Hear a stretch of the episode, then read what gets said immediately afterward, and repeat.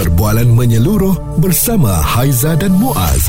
Pagi on point, cool 101. Semasa dan social. Setiap orang mengimpikan ada rumah sendiri. Sampai bila kita nak menyewa kalau kita ada kemampuan mesti kita nak belikan untuk diri kita, untuk keselesaan keluarga kan. Yang belum kahwin pun kadang-kadang dah simpan duit ni. Aa, kita nak ada rumah pertama lah. Aa, tapi kecewa Muaz eh.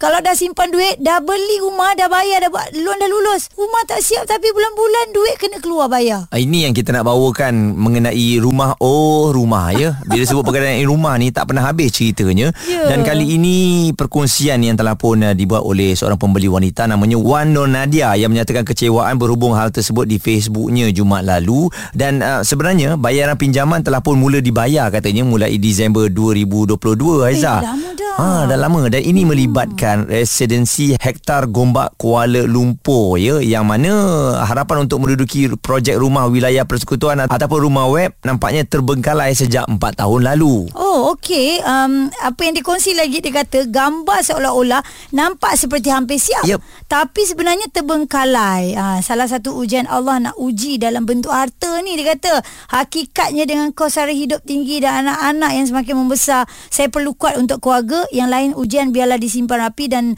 terus hadapi dengan kuat. Kita faham ini ujian masing-masing berbeza kan.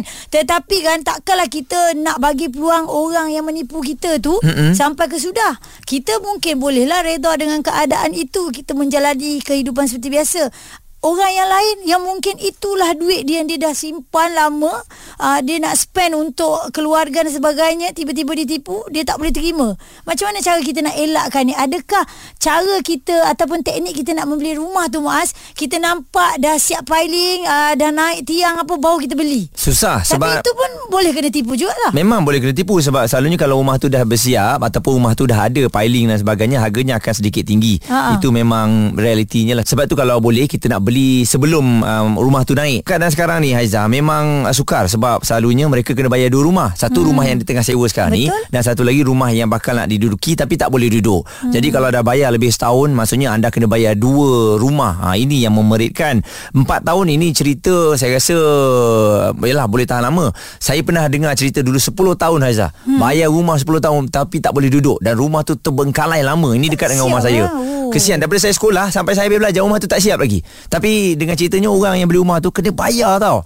Sebab Ya ah, bank dah minta untuk bayar. Jadi bagaimana benda tu boleh berlaku hmm. dan memang akan melibatkan uh, pihak kerajaan negeri lah untuk tolong settlekan. Ya, da, uh, developer ni macam mana kisah dia kan? Uh, uh, kita kena, ya kita pembeli memang kena siasat lah background dia. Tapi sejauh mana kita nak dapat kesan Hmm. dia ni menipu? Kita Betul. tak tahu kan? Tak Okey. boleh pun. Ya. Responsif menyeluruh tentang isu semasa dan sosial. Pagi on point bersama Haiza dan Muaz. Di Cool 101.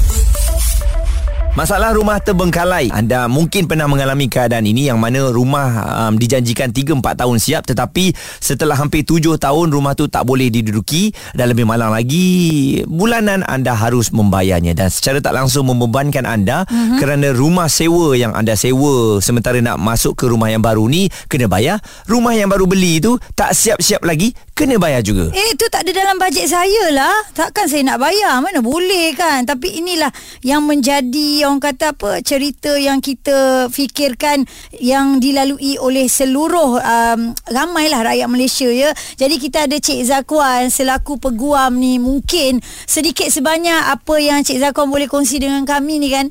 Pertamanya, macam mana cara untuk kita elakkan daripada kita ni kena tipu bila beli rumah? Adakah kita kena beli rumah sewaktu uh, masih lagi dia tambak tanah ataupun waktu uh, piling tu? Okey dah naik dah. Kita tak kena tipu lah kot. Okey. Baik, terima kasih ya. Uh, pertama sekali, bila kita nak membeli rumah ni bagi kebanyakan orang ia merupakan satu pelaburan yang cukup besar. Okey, bagi bagi kebanyakan Mm-mm. orang.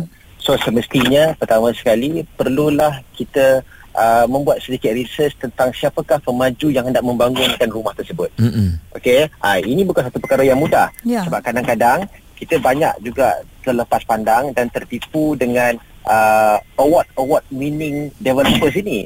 Mereka mengaburi kita dengan perkara yang sebegitu rupa. So apa yang saya bersarankan adalah hubungi KPKT semak dalam uh, website KPKT secara rasmi siapakah pemaju-pemaju yang akan membangunkan rumah anda.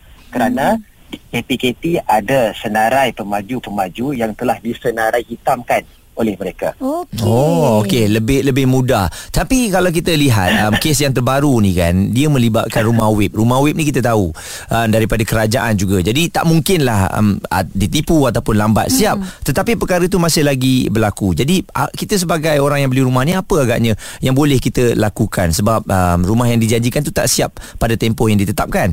Okey, macam ni ya. Dia uh, ada ada perbezaan antara rumah yang terbengkalai, rumah yang lambat siap ataupun rumah yang kita panggil sebagai projek sakit. Mm-mm. Okey, Oh, projek hmm. sakit dengan lambat siap ni rumah ni akhirnya dia akan siap cuma masa saja yang membezakan je. Menentukan. Okey, menentukan ha, masa Ha-ha. saja yang akan menentukan lah. Hmm. Okey, so dalam kes sebegini, Hmm. pema- uh, pembeli-pembeli ini sebenarnya uh, mereka kena faham mereka ini telah uh, masuk ke dalam dua kontrak yang berbeza. Mhm. Satu adalah kontrak jual beli antara pemaju dan juga uh, mereka sendiri lah.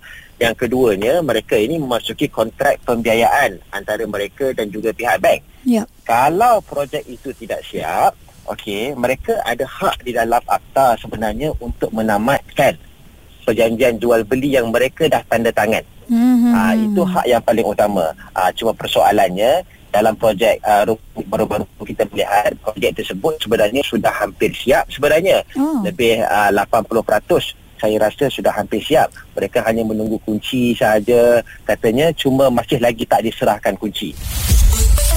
Suara serta informasi semasa dan sosial bersama Haiza dan Muaz. Pagi on point. Cool 101. Dah bertahun ya dijanjikan okey 2023 dah boleh masuk dah serah kunci Mm-mm. tetapi projek tu tak siap lagi masih lagi dibawa sampai 2024. Ya dan uh, yang seperti yang saya pernah tahulah kalau rumah lambat siap ni sebenarnya kita boleh dapat pampasan. Jadi hmm. Cik Zakuan adakah benar ataupun ianya mengikut uh, package-package yang ditawarkan untuk setiap rumah yang dijual ni? Okey, sebenarnya ada pampasannya.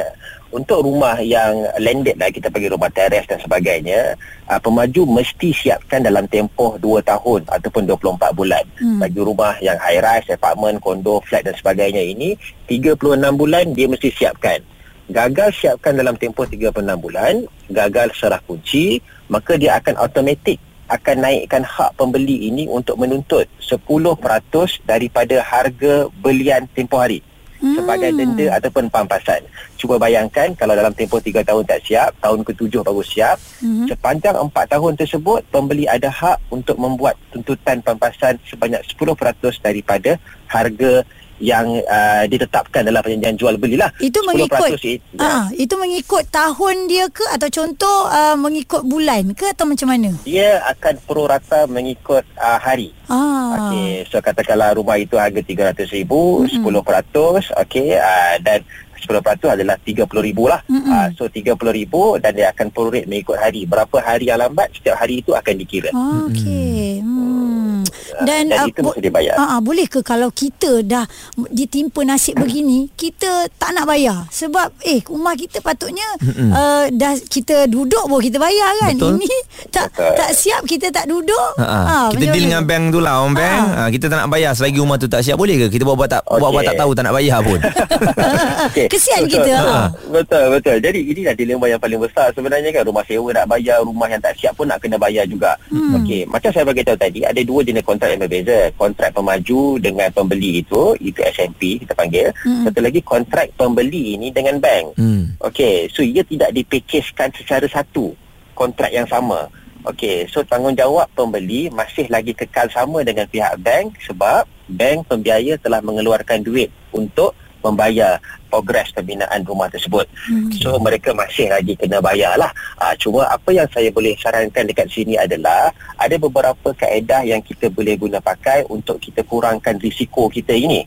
Okey, baru-baru ini KPKT okey telah apa tu mengeluarkan satu kenyataan bahawa mereka boleh membantu pembeli-pembeli saya panggil yang tak bernasib baik ini Hmm. untuk mendapatkan surat pengesahan projek rumah mereka itu terbengkalai.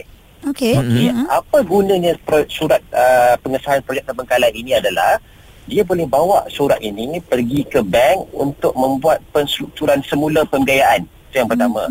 Ataupun penangguhan pembiayaan. Ah. Kalau sesiapa yang dah membeli rumah kan umum kita mengetahui ada yang membeli rumah menggunakan pengeluaran KWSP. Betul. Sekali saja you boleh guna. Mm-mm. Tapi dengan adanya surat daripada KPKT ini secara rasmi, dia boleh buat pengeluaran kali yang kedua untuk membeli rumah kalau nak beli rumah yang lain. Okey. Ini kelebihan surat ini. Okey, ini baik. alternatif yang baik daripada KPKT sendirilah Ya. secara tak langsung membantulah ya untuk mereka yang uh, teraniaya daripada rumah yang tak siap ni. Okey dan saya ingat baliklah nasihat daripada Cik Zakuan kita seorang peguam jual beli hartanah ini tadi dia bagi tahu kan Cik Zakuan kalau nak check rumah tu dia punya uh, background siapa developer semua kita kena contact KPKT eh. Betul. Saya Alright. Mak Senarai Baik. daripada KPKT. Kita harapkan um, antara tips dan juga cara ya apabila rumah terbengkalai ini tak dapat nak disiapkan, mm-hmm. kita yang kena bayar bulan-bulan ni ada alternatif lain lah. Betul. Memang betul pun supaya kita tidak dibebani. Benda ni memang kita kena deal dengan bank. Mm-hmm. Sebab kadang-kadang ada yang beli rumah tu harga dia sedikit mahal Aiza kan. Mm-hmm. Ha, jadi kedua-duanya nak kena bayar. Ni saya tengok ada yang 10 tahun, ada yang 15 tahun. Sedih kan? Oh, pening kepala kita. Duit tetap nak kena keluar Mm-mm. Tanggungan lagi semua Benda tu takkan bertukar Maintain begitu je kan Jadi uh, ada jalannya InsyaAllah Jangan lupa Untuk dengan nasihat daripada peguam kita tadi Contact KPKT Untuk anda dapatkan Segala maklumat Dan juga background ya Developer rumah yang anda nak beli itu Perbualan menyeluruh bersama Haiza dan Muaz. Pagi on point, cool 101. Semasa dan social.